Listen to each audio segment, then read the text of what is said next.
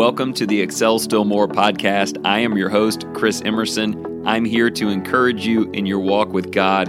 Thank you for joining in. Today's podcast is sponsored by Cunningham Financial Group. John Cunningham is a friend of mine and a brother in Christ, and he can help you with financial decisions and future planning. He's been a big help to me and my family, and I commend him to you. You can reach him at 205 913 1720.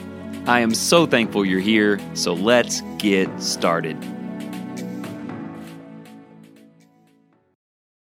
Hey, welcome once again to another Excel Still More episode. It really is a pleasure for me to record these thoughts and ideas and share them with you, and it means a lot that you're listening in. I have this feeling that today's concept will attach to everyone in at least some small way. Maybe you are a bona fide me bubbler, or you just know one really well, but probably you're just like me. I try to stay self aware of whether I'm putting too much attention on myself or who I need to be helping in that moment. But there are certainly times, maybe times when I'm hungry, angry, lonely, or tired the old halt phrase. Or maybe just times when I'm going mindlessly about my day or week that that bubble starts to form again and I need to pull out something sharp and pop it. And maybe for some, that's what today's episode will be a sharp pin prick making an audible sound as the bubble of self gets instantly removed and a whole new world of God and others gets reintroduced. Ultimately, though, I'm not here today to rebuke or criticize. I want this episode to be heavy on practical things that I have been doing to help keep that bubble from forming.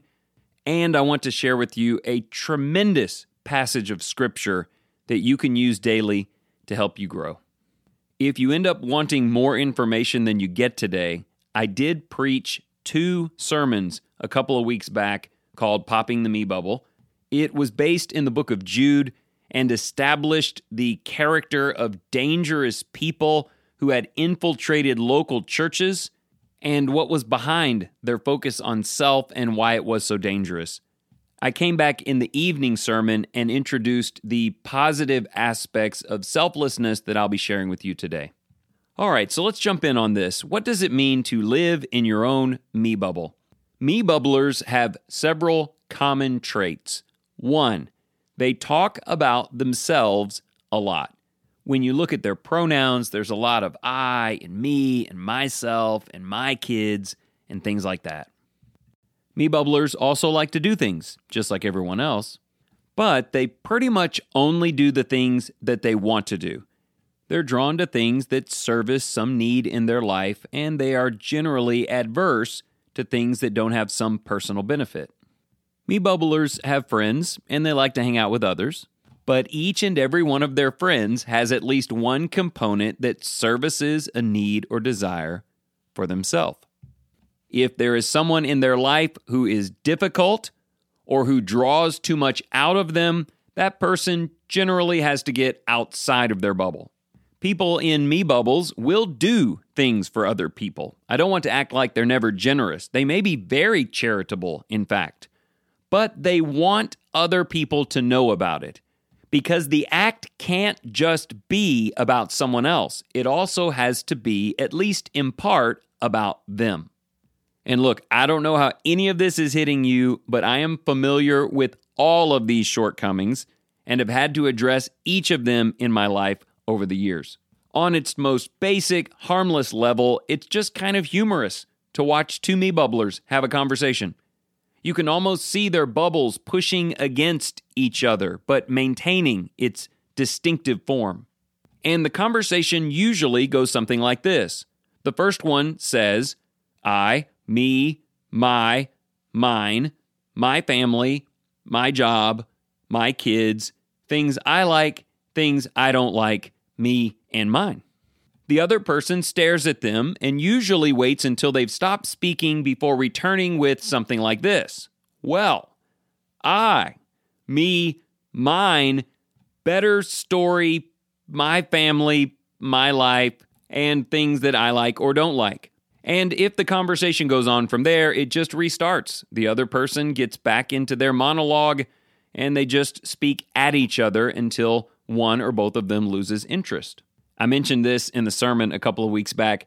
I've thought about carrying a $100 bill with me in my pocket, and the first time I see someone finish up their monologue and the other person asks them a follow up question, they say, Hey, that was interesting. Can you tell me more about this? I'm just going to pull the $100 bill out and give it to them and say, You are awesome, and then walk off. So, hey, if for no other reason, work on popping the me bubble in conversations because you might get paid. Of course, it just hit me that that actually undermines the whole point of who it's about. But it does illustrate how willing I am to make changes when the benefit comes back around to help, well, me. So, again, I don't want to spend the whole 20 minutes talking about what self centeredness looks like. I want to get to solutions, but I will add this one more thing. People whose primary focus is on themselves and their families and their lives may seem common and like it's not that big a deal. However, when you take someone like that and you put them in a system that is bigger than themselves, they tend to do damage to that system. If you put someone like that in a company that has fellow employees or someone over them or customers, primarily looking out for their own interest is going to be to the detriment of the organization. The book of Jude shows us how that happens in the church, where you join something bigger than yourself, with people around you to serve and encourage, and a Christ who is Lord over your life. The only outcome that a me bubble produces in that situation is division. God's beautiful body pulled apart not by outside influences, but by the individual pieces within it pulling everyone in their direction. Naturally, this can be applied to the family. If you are in a family with a mate or parents or children, you are in a beautiful system that's not about you, it's about all of you.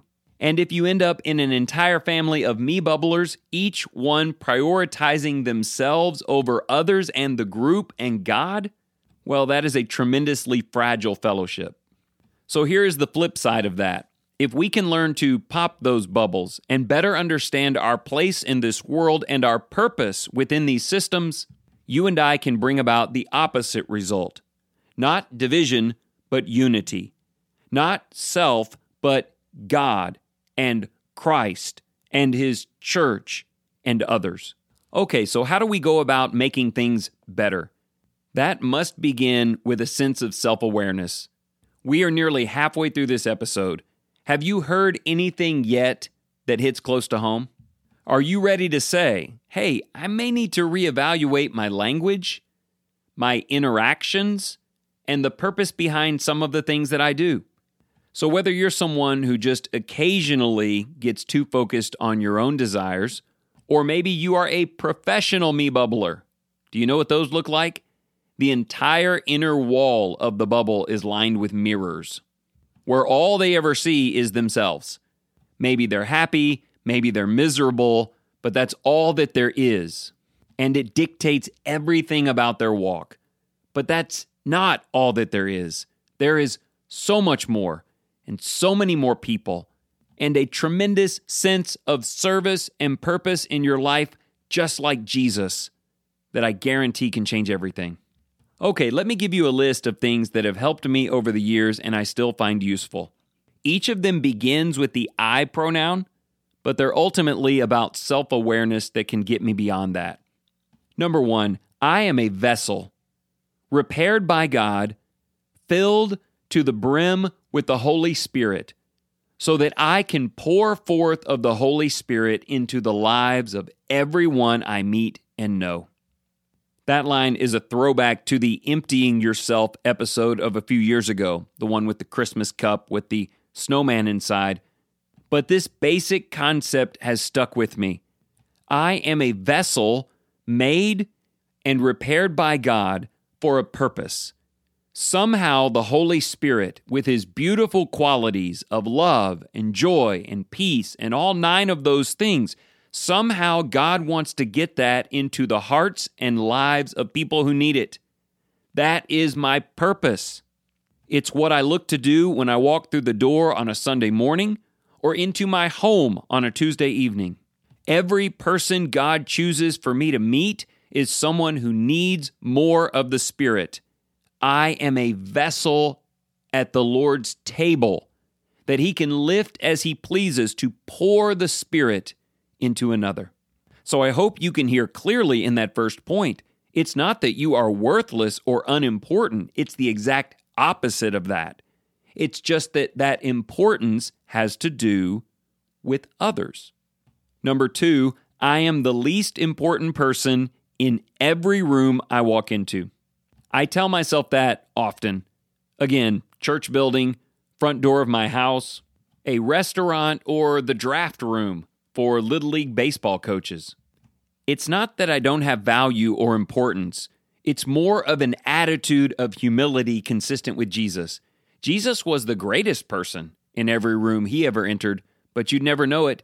He wasn't living in some bubble of self service, only drawing people close to him if they can do things of which he is worthy, because no one could.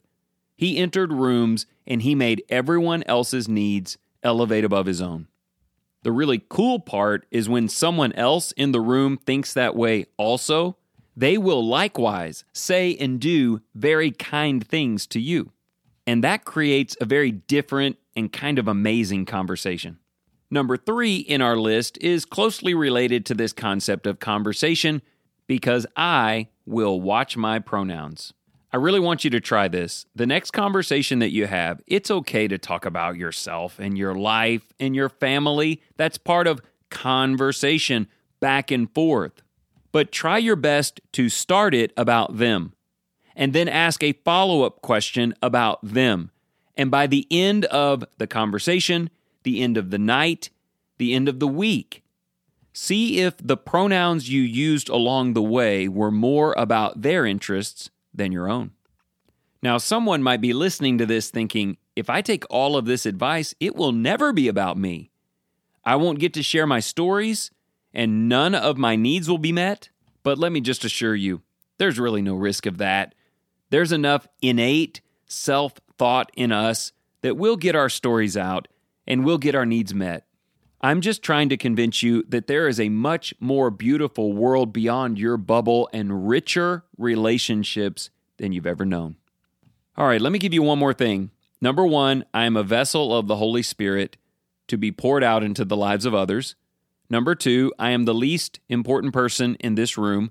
Number three, I will watch my pronouns. And number four, I can do one selfless act every day on purpose. This point is for those who don't quite understand what we're saying here or what that change might look like. I tend to think in very practical, simple daily terms. There is a section in my journal every day called Your Daily Highlight. And while admittedly I've gotten into the habit of writing two or three things in there every day, just really cool things that happen that day, I still try to make sure that there is at least one thing that will happen today that is entirely about someone else. Not someone super close to me who is basically an extension of myself, but someone who is out of my ordinary circle. Someone who I will text or call or visit or help or give to or do for just because it will bring joy to their life. Imagine if you just did one thing like that on purpose, intentionally, every day. That's seven things a week, 30 people a month, hundreds of amazing little acts of selflessness that will reshape your year and could redefine your life. So I hope you find those helpful. And if you have any other tips that help you get beyond yourself into the great, big, wonderful world out there, please share them with me. It's so interesting how total transformation continues to go back to little, easy daily things. Things that are easy to do, like being mindful of the pronouns in a conversation, but also things that are easy not to do. But consistency, as always, really pays off. Okay, as we get to the end of this, I want to give you a passage from the book of Jude. If you are interested in some biblical guidance to less of self and more of Christ and others, this passage may be as good as it gets. What makes it so interesting is the setup. As I said early on, there were men in their love feasts, in their worship services, associated with this larger, beautiful system who, verse 12, only care about themselves. Verse 19 reveals the danger. They are worldly minded and devoid of the Spirit, and so they only cause division. He ends by saying, Let's do better than that. Let's get mission oriented, which will focus on God and others. So the next few verses go like this But you, beloved, building yourself up on your most holy faith, praying in the Holy Spirit, keep yourselves in the love of God, waiting anxiously for the mercy of our Lord Jesus Christ to eternal life. And have mercy on some who are doubting. Save others, snatching them out of the fire.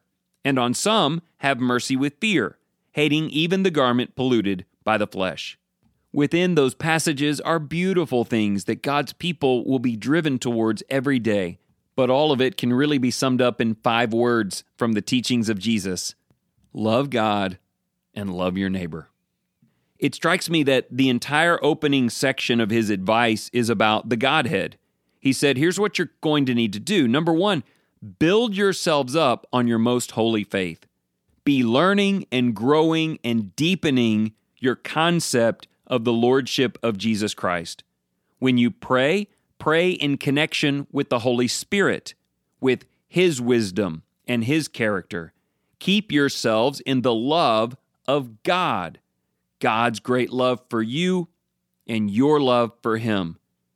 Be waiting anxiously for the mercies of our Lord Jesus Christ to eternal life. Let me tell you, a day filled with the love of the Father the expectation of the Son, and prayers in the Spirit is a day filled with potential so far beyond and above yourself that it will only deepen your faith, your dependency upon Him, and ultimately your usefulness as a servant of others in His kingdom. And so that's why He comes back and says three more things Have mercy on some who are doubting, save others, snatching them out of the fire and on some have mercy with fear, hating even the garments polluted by the flesh. I've got to wrap up this episode, but listen carefully. There are people outside of your circle, outside of your bubble, who are doubting the truth and their salvation is in jeopardy. There are others who are lost in the grips of Satan, and still others doing the most abysmal things in complete ignorance. God has put them in your life on purpose. You may know them from the church where you worship, or your family, or among your acquaintances and friends. At this point, they may not be able to do anything for you. In fact, you may have to be very careful when you approach them. But serving God means saving souls. My life is not about me, it's about how God saved me and how He is using me to get out of my comfort zone and help those who are doubting, lost, and in danger. I beg you to look for those opportunities every day. For some of us, it just means simple daily changes and opening our eyes.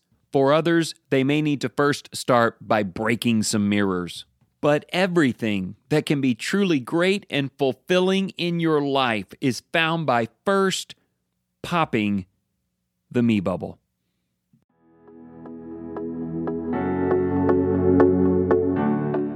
Thank you so much for joining in today. If you enjoyed this program, consider sharing it with your family and your friends. And if you're just in search of deeper Bible study or you want to share the message of Jesus with the children in your life, remember to go to creation to revelation.com. This wonderful company, run by Christians, provides beautiful illustrations of Scripture from beginning to end, putting the spotlight on Jesus. And remember this whatever you choose to do today in the name of the Lord Jesus Christ, excel still more.